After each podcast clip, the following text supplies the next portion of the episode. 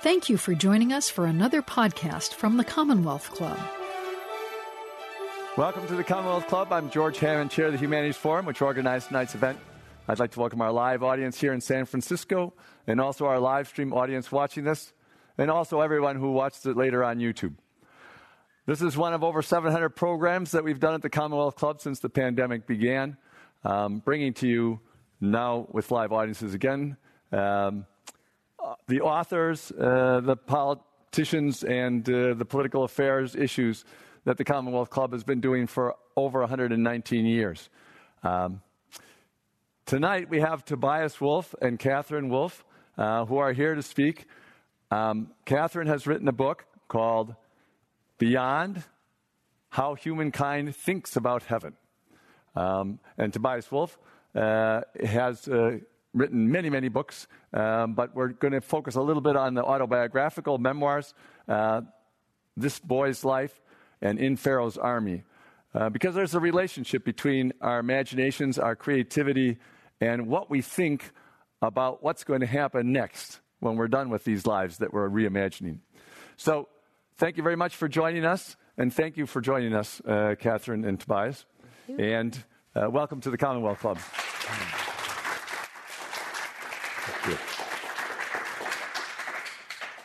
So, to start, in your book, Catherine, uh, you quote Sir Thomas Browne, writer from the 17th century, who said that when we talk about the afterlife, when we talk about what comes next, we're a lot like two uh, young fetuses in a womb discussing what adult human life would be like, uh, which they're expecting. That is totally ignorant and, and, and filled with imaginary ideas.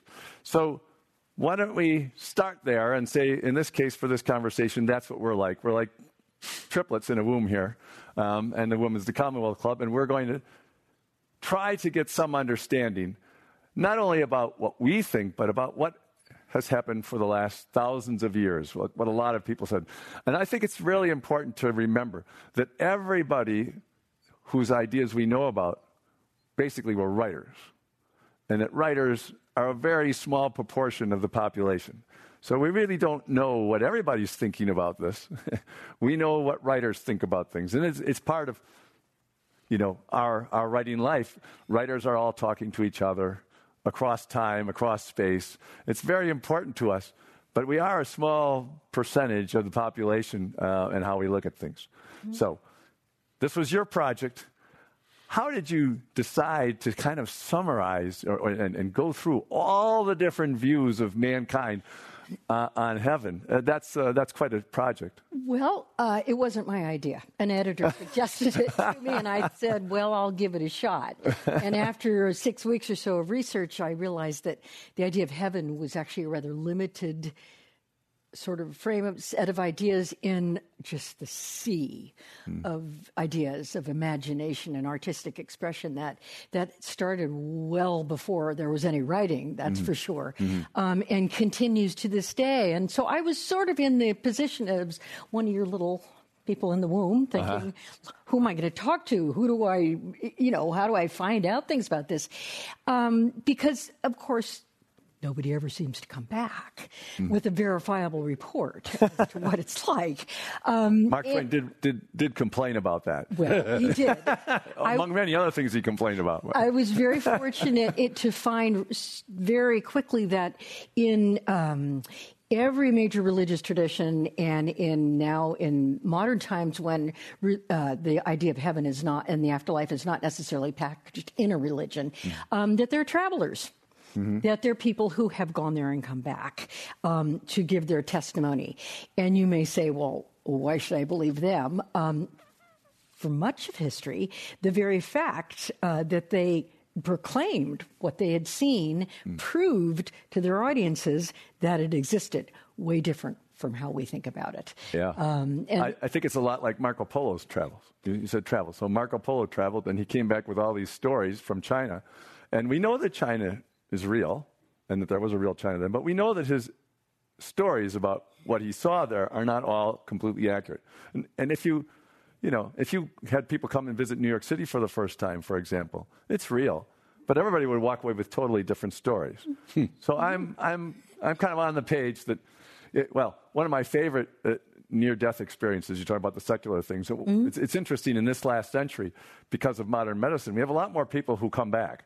Um, and tell stories. And mm. one of my favorites from a, a, a guy in Marin uh, uh, got killed in an, uh, a motorcycle accident. Um, and uh, he said when he came out of his coma after three months, uh, he, was, he was in a Buddhist sect, um, had a, had a, had a uh, guru, and the guru had died. And, and he said that during the time that he was on the other side, uh, that there was a female angel that told him it was time to move on. And he also met his guru who told him, No, you, your work isn't finished, you have to come back. And that they fought for the whole three months over what he was supposed to do, um, which, which gives you an idea that maybe the afterlife is just the same as what we do here. just an idea. Not sure I like that idea. I don't think anybody likes that idea. The first thing that they, just like you said, the first thing that people really don't like was when they find out their neighbors actually get to go to heaven too. Yeah. And nobody likes that idea. No, well, there, there are still whole systems of thought that maintain that there are other places as well yes, that we go that is not, not necessarily a, a good place. Um, and, you know, and that comes out of our sense in all religions that we live in a moral universe and that there's some kind of moral valence to our actions and that somehow we get our just desserts. Um, you know, and that's a theme that's gone all through uh, uh, religious thought and now into, you know, modern thought was not necessarily tying it to a religious faith, but feeling as though what you did on earth does set you up in some way to what will happen later. It may not be that you are condemned um, by a deity, mm-hmm. it may be that you have to go through a progression before you are ready. Mm-hmm to go on to the next life, that you have to make amends and come to terms with the way that you lived your life. Um, and so that's an interesting thing that has sort of gone from uh, being uh, the sort of crowd control of religion, or you can't do that or else, um, to, pe- to people having a very realistic sense that whenever and however they go, they may not be ready for whatever mm-hmm. is coming. And then you contrast you, you, know that that that's one way of looking at how you feel as you move along. Then you have the mystics in every religion mm-hmm. who feel as though they can go there now. Mm-hmm. You know, through spiritual discipline, through meditation, through prayer, um, and that that they either reach a sort of temporary transcendence, um, or they actually are in the presence of a deity, mm-hmm. um, or, as some people would say, they just have such fabulous imaginations that they have created a kind of universe for themselves where they are with a deity. So. Yeah, I, I, one of the things I find interesting about most of the reports is a lot of people say, I, I felt that I understood everything and that I was one with omniscience mm. and so on. And you always wonder why they don't retain more of that information for us when they come back. You know, if, if, they had momentary omniscience, they usually don't have almost anything other than the experience to, to convey. They don't have any new medical information. They don't, you know, all that kind of stuff. Yeah. So uh, it's. But they often change their lives. But they change uh, exactly, exactly. They, they, not having the fear of death does change people. There are tribes, uh, you know, that that fought the Persians uh, in the seventh century BC, uh, who believed in reincarnation, and they fought fearlessly because they they just figured doesn't make any difference. This sure. is what I do. Yeah. Um, and that scared the heck out of regular regular uh, armies who yes. didn't have that uh, that belief system. Yes. So I have a I have a, I have a question for you, uh, Tobias. When you're thinking about this imagination that we, we, we reimagine the experiences that we've had, and uh, Catherine mentioned just desserts. Um, you have a story in old school about Ayn Rand coming to the school, and in a way, you kind of give her her just desserts in the novel. and, and I was just wondering if that, that story, uh, clearly made up. I, I, I, don't think, I assume that Ayn Rand did not come to the school that you went to or, or, or based on. But, but you, you clearly wanted her to experience something of what it would be like for an outsider to see her. Yeah. Um, Well, it, certainly, uh, you're right. She did not come to my school. A lot of uh, Robert Frost, who I described coming to my mm. school, did in fact come, but Ayn Rand did not come. Uh, but she figured importantly in my imagination of that novel. Mm-hmm. So, as Catherine did with her uh, uh, subject, I immersed myself in Ayn Randia, mm-hmm. and uh, I re- read as much as I could bear of her work, uh, and I get, which I had been addicted to when I was a teenager. Right. Um, and uh, and boy, if there's an argument for growing up.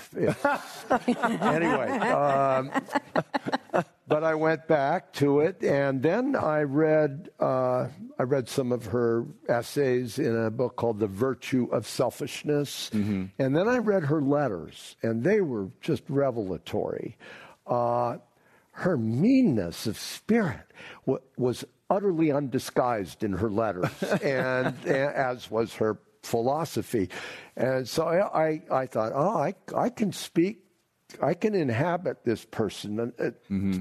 At least in a fictional universe. And mm-hmm. so that reading her letters heartened me in, in terms of imagine, giving me some sense of, of, uh, of license, if you will, to imagine her if she had come and what the sorts of things she would have said. Um, but you know, Catherine uh, uh, Catherine uh, has, um, in some way, diminished her responsibility for this book by saying that someone else suggested it. She, he when he dangled that possibility, she was on it like a barracuda. it's a kind of culmination of a lot of work she's been doing anyway. Uh, uh, Catherine went back uh, and took a graduate degree in theology after our kids had grown up. This mm-hmm. is a, something that is central to the, the, her. And uh, she edited a really fine book called uh, Not Less Than Everything, uh, dealing with questions of, of, of, faith. And so it was a real natural for her. I, and boy, it was the minute she, the minute that locked in, she was on it. And uh, I mean, it's it's such a to take on the the uh, subject of the afterlife is so daunting because we have so many ideas of it, and so many of them are. Uh, I mean, we're barricaded in these ideas of mm-hmm. the afterlife, and they make good cartoons in the New Yorker. the people sitting around on clouds saying funny things or in jokes, you know. Three men show up at the pearly gates at yeah. the same time. I won't tell that joke, but but uh, I could uh, see me after. But but uh, and uh, you know you think of say uh, uh, G.K. Chesterton said that uh, any, uh, any description of the afterlife that he'd ever encountered didn't sound like any good day he'd ever had. and, uh, and, uh, and George Orwell has a great line about it. He's, he said to him, it always sounded like choir practice in a jewelry store. Uh, so that's the kind of thing she was up against, in a way, these popular conceptions of, of the afterlife. Uh, and, uh, and you know, to come up with such a, uh, not just a fresh vision of it, but a fresh way of looking at the idea of it. There is no one, uh, one way of looking at it, and so many of these faith traditions have their own. But you, you said not, Catherine, just a moment ago, you said, you know, not not condemnation, but let's not forget condemnation because that's part of the fun of it. The uh, one, one of my favorite things in her book, and this happens in more than one faith tradition, is that uh, those who are good and and you know go where you'd want to go. Uh, part of the part of the goodness of going where they're they're going is that they get to sit on a kind of balcony and, and observe the sufferings of the bad. I mean, what's the point of being good if you can't see bad people suffer, right? That was And- Thomas Aquinas. That's Thomas Aquinas you, you quoted on it. yeah, and But you know, you said something that struck me. I'd never thought of this before. After all this research and writing about how you felt it, it was sort of delicious for you to give Ayn Rand uh, just a few of her just desserts. and I'm thinking of how, particularly with notions of hell, which I didn't get into too much, mm-hmm. but they seem to be dreamt up by people who are pretty angry, a lot of other people, and have dreamt up really creative endings for them. I mean, there's one in Zoroastrianism where women who refused sex with their husbands had to lick a red hot iron forever. there was, there's one in Tibetan Buddhism where, where a, a man who is greedy is given an, a, a stomach as big as the universe that's empty, and, and a, a mouth that is the tiniest hole in the universe, and the tiniest straw to try to get something, and that's his hell trying to get. And so you just, I'm, it's, I, I'm thinking people are thinking, I know that guy. I know what I want to have happen to him. and of course, it's a terrible thing to say, but these des- these descriptions of what happened to people in hell are often a lot more interesting than what apparently happens in heaven, as in Orwell, Right. choir Somebody- practice in a jewelry shop. Somebody should do a statistical analysis of the readers of Dante and see how many read hell, how many Exactly. read purgatory, and how many Yes. read heaven. Yeah, yeah, Exactly. yeah. Sure, I'm sure hell is, is the winner. Yeah, Purgatory is pretty oh, interesting too. Absolutely. Oh no, no. The Inferno is really that's that's got your attention. That's good. Yeah, Yeah. Satan in her frozen lake, gnawing on Judas Yeah. and Brutus. I- And of course, the Pope that was really nasty to, to Dante is right near the bottom. Oh yeah, yeah, yeah. He throws a lot of people people in there. Absolutely. And Oh, Ugolino, Before we oh, leave yeah. the New Yorker cartoons you mentioned too, there was one about Ayn Rand uh, not too long ago that you'd like. Missed it. Um, and it, it, it showed a bunch of stalks of corn that weren't doing very well, and a farmer and his son were there, and the stalks of corn were all reading books by Ayn Rand, and and, and they were not doing very well. And the farmer says to the son. Uh, the reason the corn can't mature is because it's still reading Ayn Rand. Oh, that's great. Oh, that's wonderful. That's. So, let, let's go back to the beyond for a second. you Okay. know. Um, it, there's a lot of stories. One of the things that's interesting is how much more concrete and detailed it's become over time. Uh, a lot of the ancient Greeks or the ancient Jews had a very vague idea about, and, and that it wasn't very pleasant. There wasn't, you know, it was that you were a shade and, and you really weren't having any fun Yeah, yeah. you know, I don't know why singing hymns is that much more fun, but it's a little more detailed.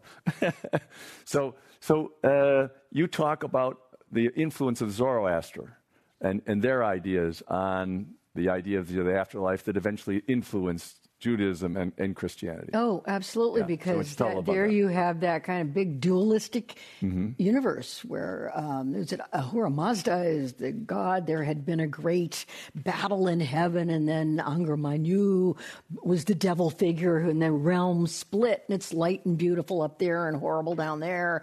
It, very similar to what you get in the Christian um, sort of cosmos. Hmm. Um, not not so much in the Jewish cosmos because they're they have the most wonderful idea about hell, which is that it's really almost blasphemous to call to say that a God who is infinitely merciful would ever allow anybody to languish forever in, in a hell, which I think is kind of great myself. I like. it's one of those things that I learned. I thought I like that idea. Um, I- yeah. If you push that one really hard, you get a lot of converts, you know, yeah, absolutely. if that became clear to people. yeah, yeah. But I think we're still fighting that dualism. Yeah. Interestingly enough, you know, in the if if you can stand to ed- educate yourself a little bit in this or help some have somebody help you the whole idea of the quantum universe and the way in which evolution a lot of people are talking about evolution is not just a physical process but is a process having to do with will and intention and meaning. Mm. This would be um, the theologian Teilhard de Chardin. Um, that that whole idea of you know the good, the bad, the, the great, the, the, light, beautiful place, and the horrible, dark place, um, it's just not working anymore. Mm-hmm. Not that one does not sense the presence of evil in the world. Mm-hmm, mm-hmm. I have to say that. Um, but but there's a, just this much, this sense that you know there aren't way other realms outside this universe and some other reality. Maybe we're talking about the reality that we are in in this universe, mm-hmm. and that we're just coming towards something that we don't really have the capacity to grasp. Yeah at this point. So a, a, great deal of humility is in order. Yeah. A great deal of humility and, and, and a little less fear or a lot less Indeed. fear. Indeed. Um, one of the stories that, of course, is, is uh, very popular and you know repeated all the time, although it's not exactly in the Bible, um, about the start of heaven and all that, uh, was that Satan rebels, mm-hmm. right? Mm-hmm. Well, Satan rebels, and he convinces one third of the angels to leave with him, right? That, that means that heaven is escapable, right? Because it's supposed to be eternal, it's supposed to last forever, but one third of the people made a decision that allowed them to escape.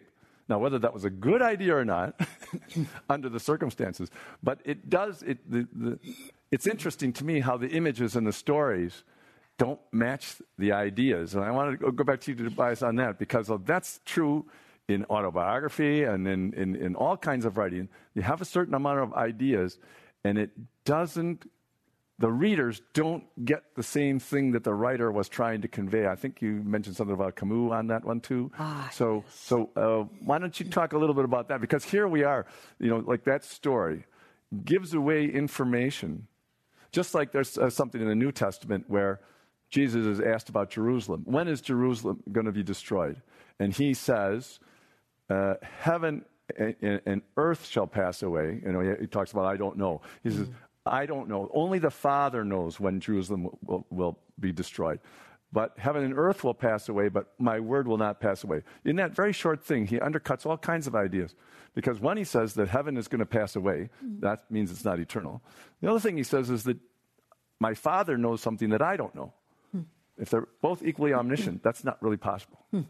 Hmm. or if they're one mind. So when people tell stories, it's very convincing. But readers can see things that weren't intended or were unconsciously intended or were unconsciously conveyed. And so you, I'm sure you've run into this with your readers telling you, this is what you meant, and you say, oh, I didn't really mean that, or I didn't think of that. Well, that, that does happen from time to time. Um, um, but I have to say that often when they point that out, mm-hmm. I see that it's there, mm-hmm. uh, in spite of my intention. And uh, if it's something that they see as, you know, really contributing to the uh, the virtue or power of the work I've done, and uh, then of course I intended it. But uh, uh, but, but yes, it, it, You mentioned Camus.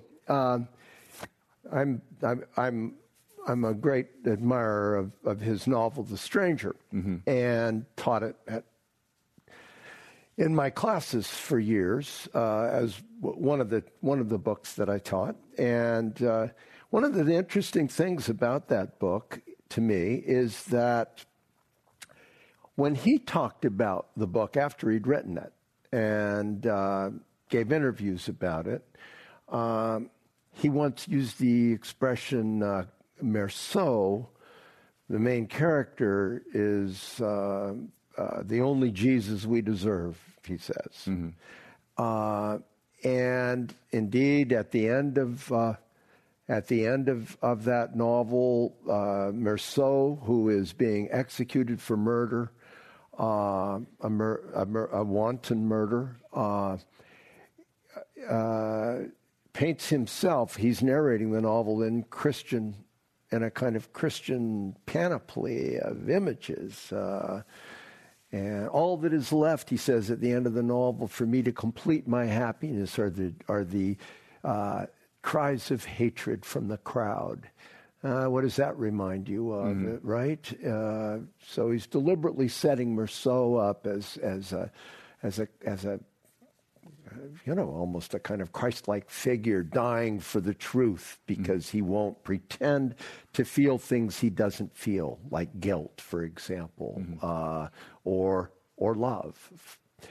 And uh, in, in fact, uh, that isn't the character that Camus actually wrote. Uh, a, a, martyr to truth, mm-hmm. as Camus seemed to see his own character. Uh, he is uh, uh he he he lies to others. He lies to himself, uh, and he's a much more interesting and complicated character than this one that maybe Camus set out to write. And I, I just find that so interesting, the way the imagination works, uh, that. Uh, uh, that sometimes we do better than we mean to do in our imaginings. That mm-hmm. you know we succeed to levels of uh, of, of, complexity and exploration that uh, that our first kind of blueprint imagination of something really doesn't account for. Mm-hmm. It's a it's a riotous faculty that we have. It's something that's a little beyond our control. That's why we call it a gift. It's not something we can command. And God knows, as one who tries to command it day after day, I know that it's not obedient and it will give itself when it will. Mm-hmm. Uh, and uh, so I, uh, you know, the imagination is such a, uh, you know, it's it's it's it's quicksilver. It's elusive. But you know, you're you're you're making me think of the way in which so many of the um, images and teachings about heaven or other realms in the afterlife, um, you know, would have been promulgated by somebody. Dante was the best, probably, um, but readers, people who would have heard of these visions and, and contemplated them, huh. they make them their own.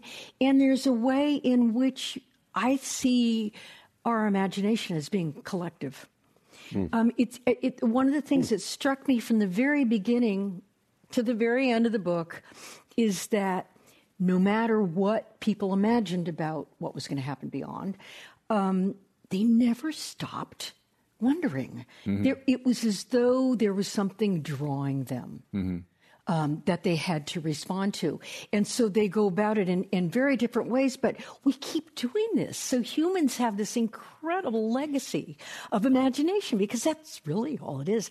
Not that I should say all it is because that seems pejorative. Yeah. It's magnificent. Yeah. And it points towards a truth. Mm-hmm. Yeah. Um, it's you say you say something. I'm sorry, Go ahead, George, but you say something in your book that I think is uh, really wonderfully encapsulates this. You say somewhere in your book, I remember the sentence. This is not a history of heaven; it is a history of our imagination of heaven. And I think that just nails what what, what you did in it. You know, it's all it could be. Yeah, all could. Yeah, it's all it could be. Right. And if we look at our major histories of what human beings have done for the last 5,000 years, mm. those writings are also imaginations of what actually happened. We know that yes, this is not accurate. Yes. Um, and uh, I, I, think we're at a very interesting point here in the beginning of the 21st century because the 20th century was so good at materialistic science mm-hmm. that an idea came up that unless you can measure something, you can't really know it. Yeah. But that eliminates 80% of our lives. Yeah. Right? Because we can't, we can't measure our emotions, we can't measure our relationship, we can't, all, all kinds of things. And we know that all those things exist.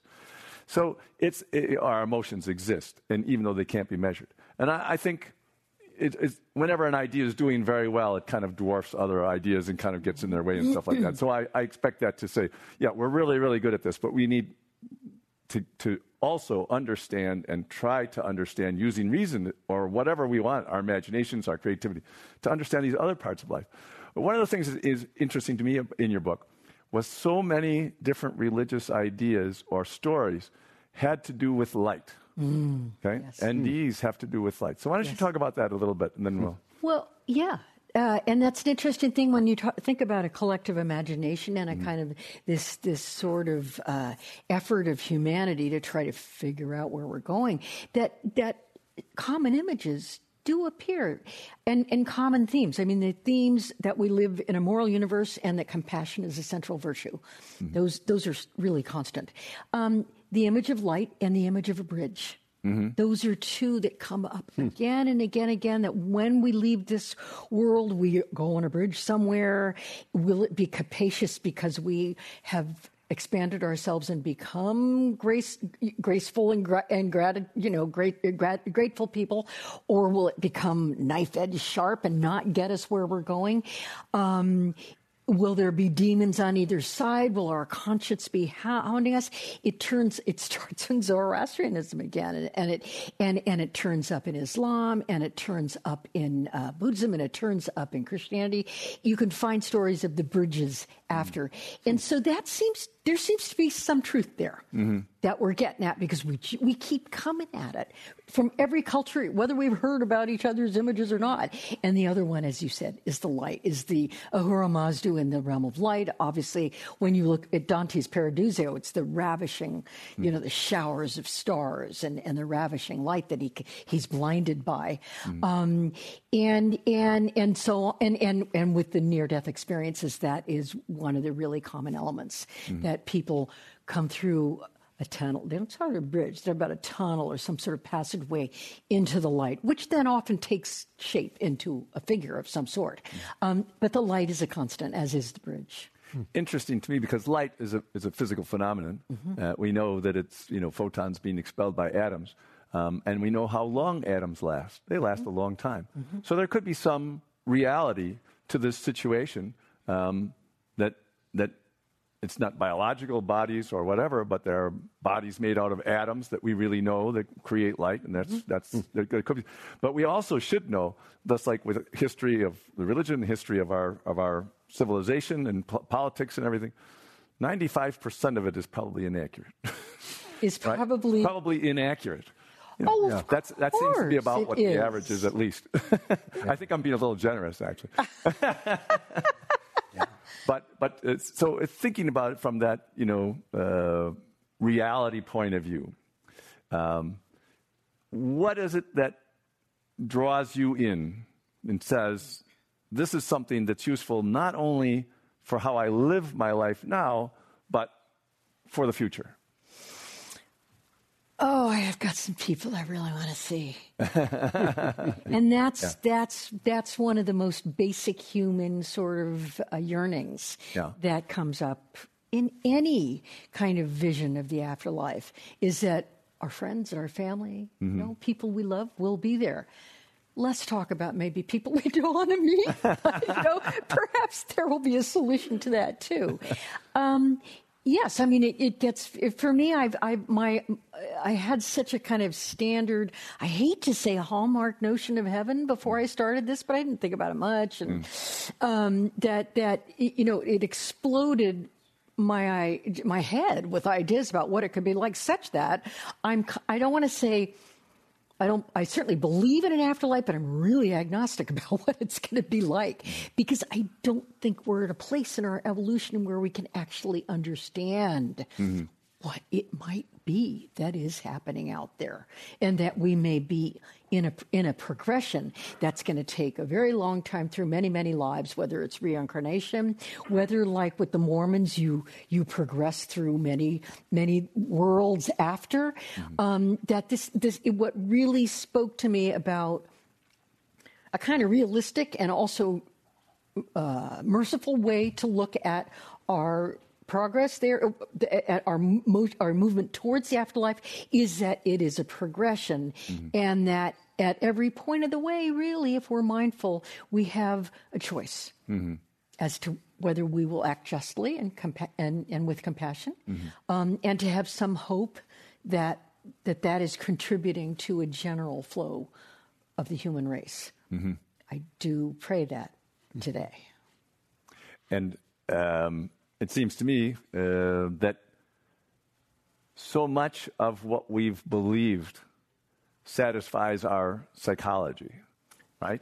And so you mentioned this thing about relatives that you want to see. I think most people, if you if you told them that it was going to be anonymous, that they would prefer that to the choir image, you know, to see people that they really know. And actually, there's some some surveys uh, and so on that 20 to 40, 50, depends on percent of people have talked to deceased relatives or have mm. imaginations oh. or dreams. Yeah. So let's mm. let's talk about dreams for a second. We talked about light. Here's another area of our life. I mean, there's some probing of the of our brains while we're sleeping and stuff like that.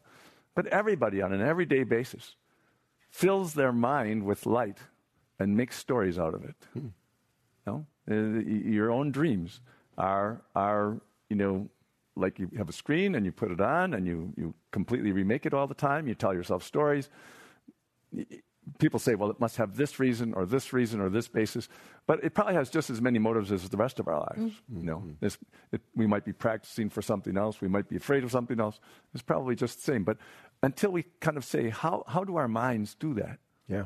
How do our minds do that? I think we don't know what our minds are because, and that's a daily basis. You can even do it. I mean, some people can daydream you know.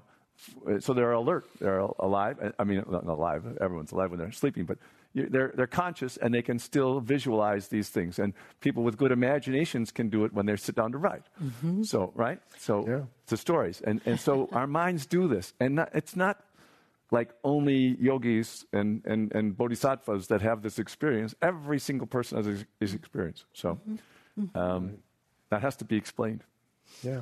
Can and, you explain? And, no, it's inexplicable. Uh, you know, uh, it it's such a mysterious thing to me. Imagination. Uh, I'm I'm in awe of it because I have been in periods of drought and abundance, and where why it happens now, why it happens another or does, doesn't happen is, is, is mysterious. You have to be there and hospitable to it and mm-hmm. for it to happen. But uh, it's one of those things. Uh, uh, I, am thinking of uh, a wonderful uh, parable that the Chinese sage uh, Chuang Tzu tells about the, the, the, there's a frog at the bottom of the well, of a well of a deep well, and uh, all day long this frog looks up at this little tiny circle of blue uh, above him, and he sings all day long of his vast knowledge of the heavens. Okay. and uh, I feel we're a little like that. Uh, I mean that, or as Chuang Tzu elsewhere says we see the heavens through a straw. Mm-hmm. And we are so circumscribed in that way, just even by the accidents of our birth, mm-hmm. of our family, of the place we grew up, the faith that we grew up. All these things make a straw of our vision, and and we are trying continually to enlarge that field, but uh, these these questions, uh, uh, I, I, I, I feel as I get older an increasing humility about my ability to to feel confident in the answers mm-hmm. to those questions. Well, uh, your book uh, Beyond is a great example of, of expanding that straw because uh, you know I mean you you were raised a certain way with a certain set of beliefs, like you said. You had a certain idea about heaven, and then you went through all this. And it's, uh, it's fascinating to see, especially because you, you, you did go outside of the Judeo Christian Islamic uh, tradition too, and look at the other mm-hmm. major religions uh, that have influenced people's thinking. And there's some similarities and some wildly different, you know, ideas. Mm-hmm. Uh, so, how did you feel going into those things? Did you find any territory that was very um, uncomfortable, maybe? No, not really. Uh, there are certain forms of certain faiths that I think are uh, in error, and so I don't take them as the legitimate expression of the faith. Mm-hmm. Yeah. Um, I found that my whole thinking, my whole worldview was t- absolutely Jewish, which I loved, mm-hmm. being raised an Irish German Catholic. Um, uh, you know, and I don't know why I was, you know, that wasn't acknowledged. Um, I, I, felt a great attraction to to the Sufi mm-hmm. uh, form of Islam. Mm-hmm. Um, yeah, and and so so there were things that really um, opened me up, but I can say very few. I, I, can't even really think of anything except for anything that was so condemnatory mm-hmm. and so absolute in in its judgment. But that's really very rare. Yeah. That's really very rare. And in, in, in, most religions, there's a, there's a little minority opinion that actually you judge yourself. Mm-hmm. You know, which yeah. I think is a lot of wisdom to that. Uh, so and that's an out. Um, and and there are there are also little minority opinions in most religions that if you don't want to keep going mm-hmm. in life, and you don't cultivate that hope and reach for that experience in some way mm-hmm. during this life, maybe you end. Mm-hmm. Maybe that's it. Well, it's interesting because you said before about the progression and how important it is um, to to a, a, a genial, uh, a more genial, compassionate way of looking at what we're up to, right? Right. Um, what I always find interesting is that when when there's a goal, you know, so the purpose of our life here is one, uh, nirvana, or 2 mm-hmm. enlightenment, or three, get to heaven, or four, you know, become as rich as Bill Gates, or whatever, whatever goal you set. uh, what's missing from all of those uh, analyses is that that's what gives meaning to your life. That's the idea. So, what happens when you reach the goal? Then your life has no more meaning um, because you, you, have, you have gotten to heaven. You, you, you can't get to heaven. You're not supposed to be able to leave heaven. By, I mean, I, I mentioned the, the alternatives. But I find it very interesting, and it, it, it, it shows up unconsciously as in the stories that are told, um, which I think are, say, some of the reasons that both Christianity and Buddhism became very popular. Um, I think they have a, a strong similarity. Buddhism was not popular for the first 300 years or so. And then a monk came up with the idea of bodhisattvas, and then it became very popular. Now, why? Because the bodhisattvas are on the verge of the goal of life, and instead of going over the edge, they look back and they help other people get there. Okay? Which means that if you're one of the people they're helping, that you're more important than the goal of life to the, to the bodhisattva. That makes you the center of the universe again. I mean, emotional center of the universe. And of course, almost everybody wants that to be true.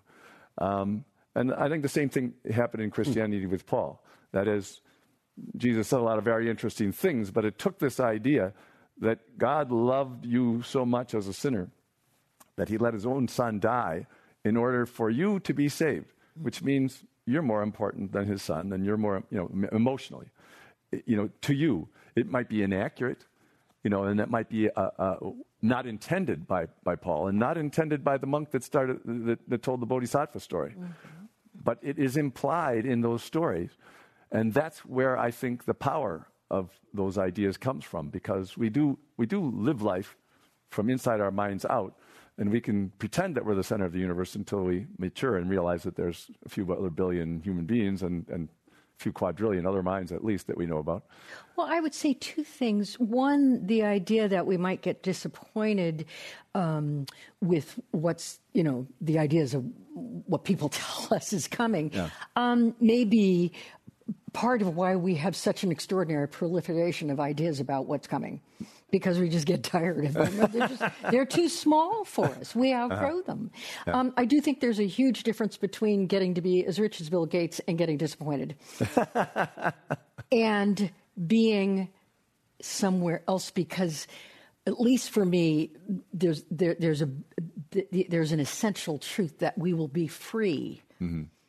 And be in a in a stage of extraordinary growth mm-hmm. in a way in a way that will leave any disappointment that I might have uh, that it's not quite what I expected it's going to be gone Mm-hmm. It's going to be gone.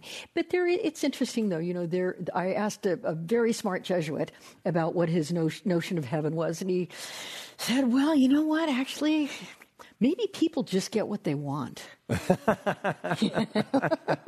another way of approaching it. However, if you're if you're, I just don't feel like I'm a big enough person or spirit or soul to really know." Well, I'm too small now. This is this is a very a, a, very good angle on heaven as far as I'm concerned. What what your Jesuit father said. Everyone gets what they want because I think a lot of the stories. That's exactly what they are. Somebody sure. saying, "I get exactly what I want," and, what and they, the guy I hate gets yeah. does something horrible, right? what they don't what they don't uh, pay attention to is what all the other players in their vision get. You know, and because those other players, the bit players, uh, who are supporting them in their in their role in heaven, uh, like for example, angels. You know, they're supposed to be eternal. There's a hierarchy, you know, of, of, of angels. What would it be like if you were like at the bottom of that hierarchy and you had to stay there for all eternity? Would that would that be fun for that angel? It might be useful to the people that they're helping, but from the point of view of the, that particular angel, and I think that this is part of telling stories uh, where you don't quite get the people that are too far off the main stage right. Um, and, and, I think we tell a lot of stories like that. Yes, the I mean the answer that Dante gave and others in other religions gave were that people who were, might have been in the lower heavens, mm-hmm. angels or whatever, are filled to their capacity, and so they have no idea that they are lesser. Mm. That's that. That would be the answer. Yeah, that's a an interesting answer. because somebody created all those people with their limited capacities. Um, and so one, one has to look and say, why was that choice made? But in any case. Well, it would be an odd heaven to go to and then uh, be eternally envious. yes, yeah, it would be, wouldn't it? Yeah. Right. I mean, as a friend of mine once told me, uh, you know, he said, envy is the only one of the cardinal sins that gives no pleasure. Think about it. That's great. Uh, and, you know, very nice observation. Gluttony, yeah, it's, it's upside, uh, yeah, yeah. and so on. Uh, yeah. But envy, no. Well, you have a line in your book about that. Uh, I think was it not from Dante, but something about um, that in heaven you're happy and no one can be envious, right? Yeah. That you, you, can't be envious in heaven. Hmm. No matter where you are in heaven, you can't be envious. You, you, I remember that one. I, okay. I'll look it up. Probably part yeah. of Dante's. Yeah, yeah, yes. probably Dante. yes. So, so it's right in line with, with what you're saying. Somebody else has also said that that can't really work now, can it? you can't know how it can work. We yeah. can't know how it can yeah. work. See, that's why it doesn't bother me. These kinds of problems don't bother me. They're problems generated by the limitations of our own minds. Yeah. That's a really good way of looking at it. Um, now, but when you look at it and you've seen all the other ones, you, you made choices about which ones seem to be uh, more afflicted with the limitations of our own minds than others, right? Some of the ideas you found, you know, like, like the ones that are based upon uh, angry, you know, um, attempts to be cruel to other people because you don't like them and stuff like that. Yeah, or any it, exercise. It's just so transparent what's yeah, going on. Yeah, or your exercise yeah. of your religion is actually um, harming other people. Yeah. Yeah. So in your uh, in your books, in Pharaoh's army, mm-hmm. speaking of cruelty, mm-hmm. you have a great story um, about the Vietnamese army playing a, a, a, cruel trick on not so much on you, but as on the guy who was going to replace you. Um, and and you're, you're embedded with the Vietnamese army. This is autobiographical, right? You, you went to Vietnam, right? So um, you're embedded with the Vietnamese army, and uh, a guy who is a kind of a big blowhard comes to take your place. And uh, they trick him into thinking that he's dancing with the, uh, uh the, the niece of the general, um, but it turns out to be something else. And you just you, you tell the whole story, very fascinating story, and you just have like one line. You said the the, the humor of of the military or the, of soldiers can oh, be the rough, cruel. The rough humor of soldiers. Yeah, the rough humor of soldiers. Right. Yeah. yeah. So uh, in a way, it, that reminded me of of you know how we how we deal with people that have done things that we don't like. I, I, I think people would some people would be very have an easy time having a very rough, uh, cruel humor for Hitler and Stalin mm-hmm. and you know all, the, mm-hmm. all these mm-hmm. people that have done so much damage to us. Mm-hmm. Um, so, uh, in writing that up, you used a tremendous amount of restraint, which made the the, the, the, the final thing much more powerful. So I'd like to talk a little bit about that in writing. this idea, because people talk about it in movies, they talk about it in art, in, in all forms of art. And that restraint we don't have a lot of when we get to, to, to the, the, the, beyond. There's, there's, it's exuberant, it's mm-hmm. exa- uh, uh, from both ends. Hmm. Um, but in our art that we tell each other, there, it might be a small group that likes it, but there's a small group that thinks that's the highest art, to have that restraint. Hmm. So, uh, was it conscious to, to, to approach your art that way? I suppose uh,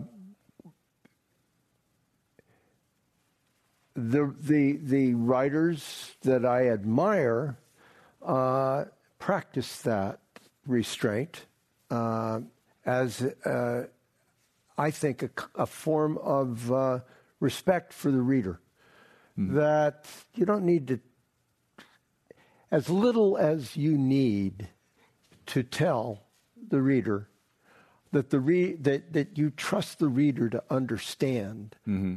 That's a kind of uh, respect for the reader that has its reward for the writer and in the reader's delight in discovering those things which are there to be discovered because you have made them available to be discovered, but you haven't rubbed the reader's nose in it. Mm-hmm. And uh, I mean, Hemingway's best short stories, for example, Chekhov stories, mm-hmm. Katherine Anne Porter stories are examples of that kind of art, I think, and of understatement, of implication.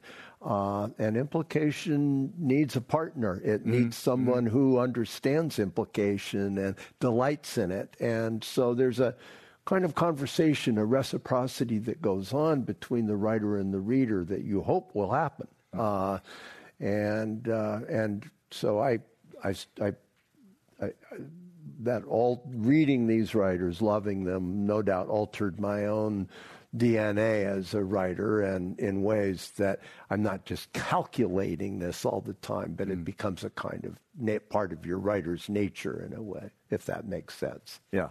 Um, so you're both writers. You're married to each other.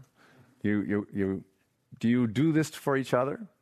Do you act as the, the, the, the reader for each other's books? And, and uh, does that help your marriage? Or it, I mean, it's a very, yeah certainly helps me as a writer, uh, and I will leave it to her to say the you know that other part. But uh, no, when I've actually brought something as far along, I rewrite a lot. When I've actually got something as far along as I can imagine bringing it, mm-hmm. uh, I can't see what else to do to make it better. That's when I, I should. Catherine is the first person I show my work to, and she's a really good re- reader and really helpful to me in in reimagining uh, something if it needs to be reimagined. And Catherine uh, pays me the compliment of showing me her work when she has written something, and I respond. We both we don't pull our punches mm-hmm. because that's not helpful. Right. Uh, I, I, I, don't think it's so much as a compliment as that I actually need your help. Well.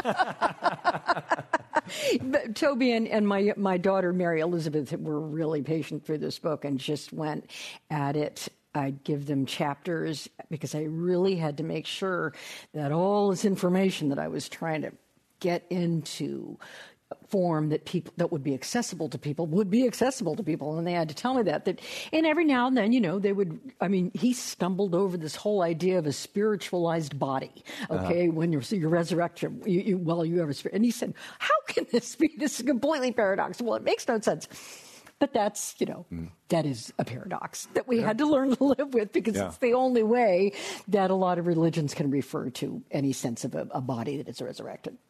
Yeah. Yeah. Um, for some reason, the resurrection uh, always reminds me of the, the uh, 19th century um, character who made a fortune uh, because he bought up land right outside the gates of Jerusalem, um, and he sold them as, as, as cemetery, pl- cemetery plots. This is, this is, you know, before Florida swampland was sold. Uh, he sold them as cemetery plots so that you could be first in line at the, at the final judgment.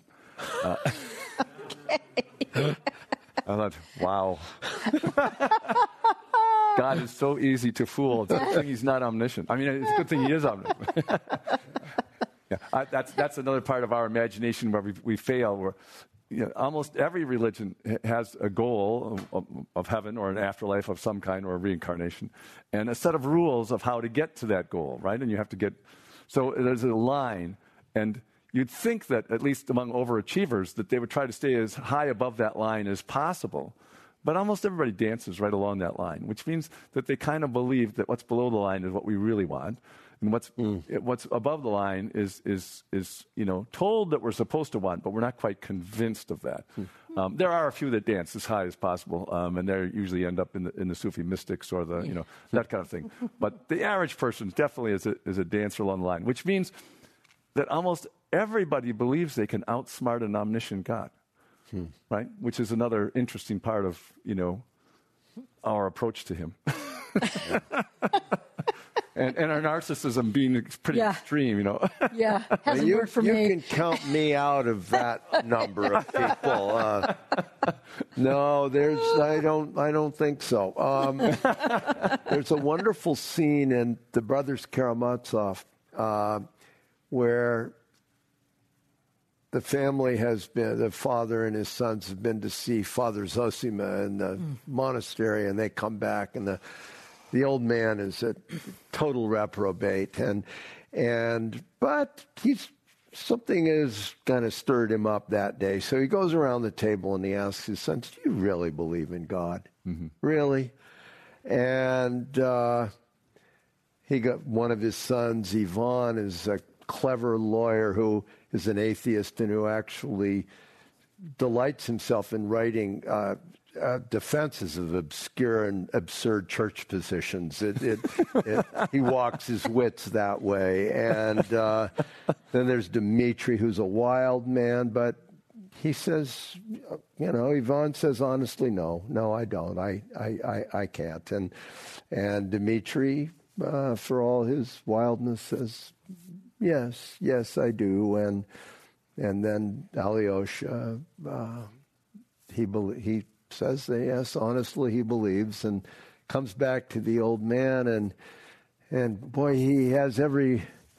Uh, uh, he said, I, I, I, I wish I, that I didn't believe because he has a there's a profit to be made for him in not believing. He, uh, he it, it, would be, be all altogether better for him if if there were not a God. But uh, as he as he would see it, um, but he said, you know, but if if if if there's no God, who is laughing at us?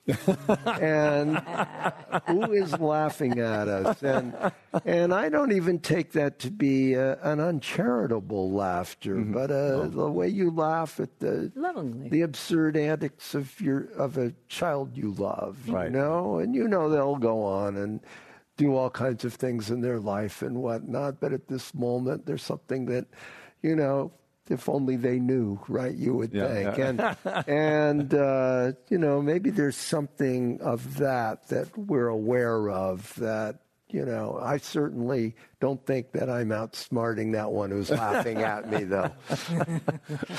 that's good. That's a, a, that's a rare accomplishment. If you could put that on your tombstone. I I know I didn't outsmart him. that's right. That's right. Well, Catherine, uh, what in your studies about this? I mean, there's the, the, book is filled with you know hundreds of pages of details of all the different religions and what they believed and why they believed. So it's a lot. If you ever want to have a nice, concise, relatively concise way to understand what our imaginations have done over the centuries, it's a great book for that. But what for you is a detail that you think most people don't know and was, was stood out for you as something that was entertaining or enlightening for you to, to, to uh, find out and write about in, in anything? Oh my goodness. I, I think it will. One is not necessarily a detail of heaven, mm-hmm. although one of my very favorite ones was a Puritan named um, because Richard Baxter, who had a beautiful choir, mm-hmm. and he said that actually singing together is the true taste of mm-hmm. heaven. That is mm-hmm. the one true taste of heaven mm-hmm. that we mm-hmm. have. Mm-hmm. And I, I, sing in a choir, so that means a lot to me. Yeah, yeah. But I, but I think um, not in, in, a detailed way, but in just in the way I um, started understanding the imagination and how it had come up with this these myriad images.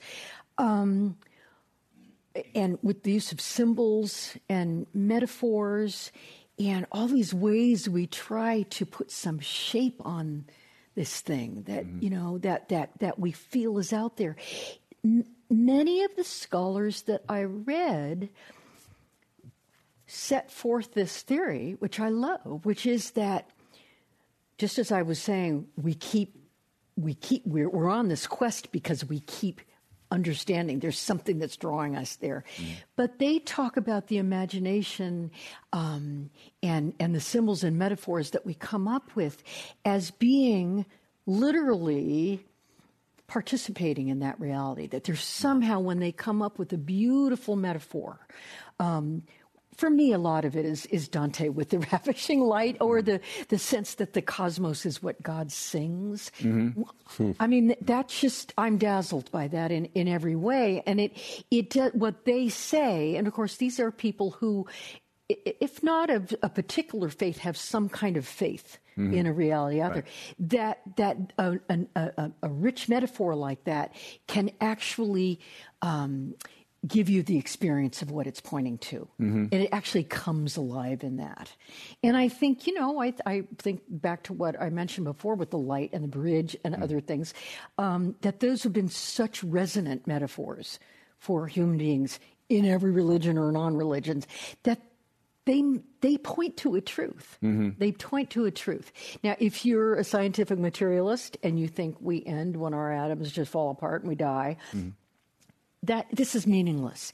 But how much of life, as you said, we, would we be missing if we were to take that? I, I feel bad. That's a, such a limited way of looking at the life that we've been given, you know. And and I would so much more prefer to live um, with that kind of imaginative sense that. I can somehow find a way to express, to find a word, to find a picture, something, a story that actually it's harmonizing or resonating with mm. a truth way out there that I really can't conceive of at this point, but I know it's there. Well, I like to take Pascal's wager and turn it on its head myself and say that, that there's only two possibilities when you die. One, either you're dead and you're gone, or you're still alive. One of those two things, right? Yeah. Now, if you're dead, you're not there to be unhappy. You're not saying, oh, I got fooled, you know, or, or anything else about having believed. None of that is there. You don't, you're not unhappy. Mm-hmm. Anything that you anticipated, it's all gone. You can't be afraid. You don't experience anything. Mm-hmm. So if you're gone, that's it. Um, on the other hand, if you're still alive, um, you probably are in exactly the same state of mind as you were before you died, more or less. I mean, your per- otherwise your personality will be totally different, and, and you won't recognize yourself. You can't suddenly be different. Um, and if you're, if you're still pretty much the person you were, then, then how you deal with life, with your imagination and your creativity while you're alive, is the most crucial thing. Mm-hmm. And, and since uh, there's no reason under those circumstances to be afraid of what's going to happen and so on and so forth, that, you know, whatever comes, whatever it is, whatever, whatever happens, I think it's a little bit more like saying instead of having faith that God exists or that heaven exists or that the afterlife exists, it's faith that if something exists like that, any of those things, uh, that it makes sense, uh, that it's probably beautiful, uh, rather than, than because we're the ones who make cruelty and, and the things that, that mm-hmm. kind of get in our way. Um, or that, that whoever's in charge at least has a fairly decent personality. We think that way about people, you know, who, who, who are creative, et cetera, et cetera. Well, they may have weaknesses and stuff like that, but generally they must have a, a decent personality to be creative and try to give things to other people. They're at least sharing. So at least got that. And I think that that's the image that Jesus gave, which I thought was, was one of the great ones, you know, that, that, you know, just imagine the best father that exists and multiply that 70 times, seven times. And that'll give you some idea about what my father's like. Mm-hmm. You know? It, it, gives you an idea. So I have an idea called the imagination's horizon, um, where I say that wherever you are, you, you can see so far to your horizon, and that's your imagination. And the, the more you study, the more you grow, the more you do things, the further your, the horizon is, and so you see further. And, and people have a difficulty this, with this. Um, a lot of the stuff about the afterlife is obviously on the other side of that horizon. We don't really see it, we just imagine it. Um, But your imagination can be either your enemy or your friend. Mm. You can either make it your conscience, which is yelling at you all the time. You're not where you could be. Yeah. But if you're every, if you say it's a progression, the further along you get, the further out you can see, the more unhappy you could be the whole time right. that you're not where you are. And instead say, "Oh, this is the way imagination works," and just recognize it and don't make it your enemy. Right. And and then and then you're all set. You're set for uh, progression in an enjoyable way. Um, and you have something wonderful. We have this uh, time. Oh, one thing I'd like to say about, let's see, yeah. Somebody, somebody wrote in from, from the live stream and said that they, they really enjoying this and that they have your books and your book on, on their shelves right behind them while they're oh, watching it. How so lovely. Oh, good. Wanted to mention that. That's somebody in Marin nice. County. So um, you have something that you wanted to read. I just wanted to read this. Yeah. This is from a wonderful, wonderful man, uh, Rabbi Abraham Joshua Heschel. Uh, if you haven't heard of him, look, read at least one of his, of his books called The Sabbath, and then you'll never stop reading him. Here's his, here are his thoughts that are very germane to what we've been talking about. Citizens of two realms, we all must sustain a dual allegiance. We sense the ineffable in one realm. We name and exploit reality in another. Between the two, we set up a system of references, but we can never fill the gap. They are as far and as close to each other as time and calendar, as violin and melody, as life and what lies beyond the last breath. Beautiful.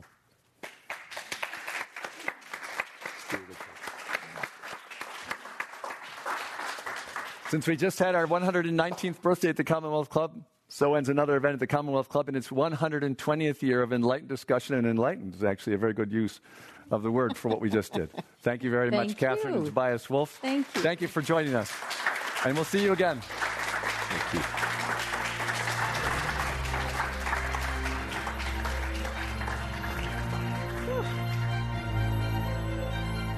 You've been listening to the Commonwealth Club of California. Hear thousands of our podcasts on Apple Podcasts, Google Play, and Stitcher. If you like what you've heard, please consider supporting our work and help us bring 500 programs a year to listeners like you. Go to commonwealthclub.org/donate. Think your way around the world with our travel programs to exciting domestic and international destinations. And when you're in the Bay Area, please join us live at our events. Thank you for listening and for your support.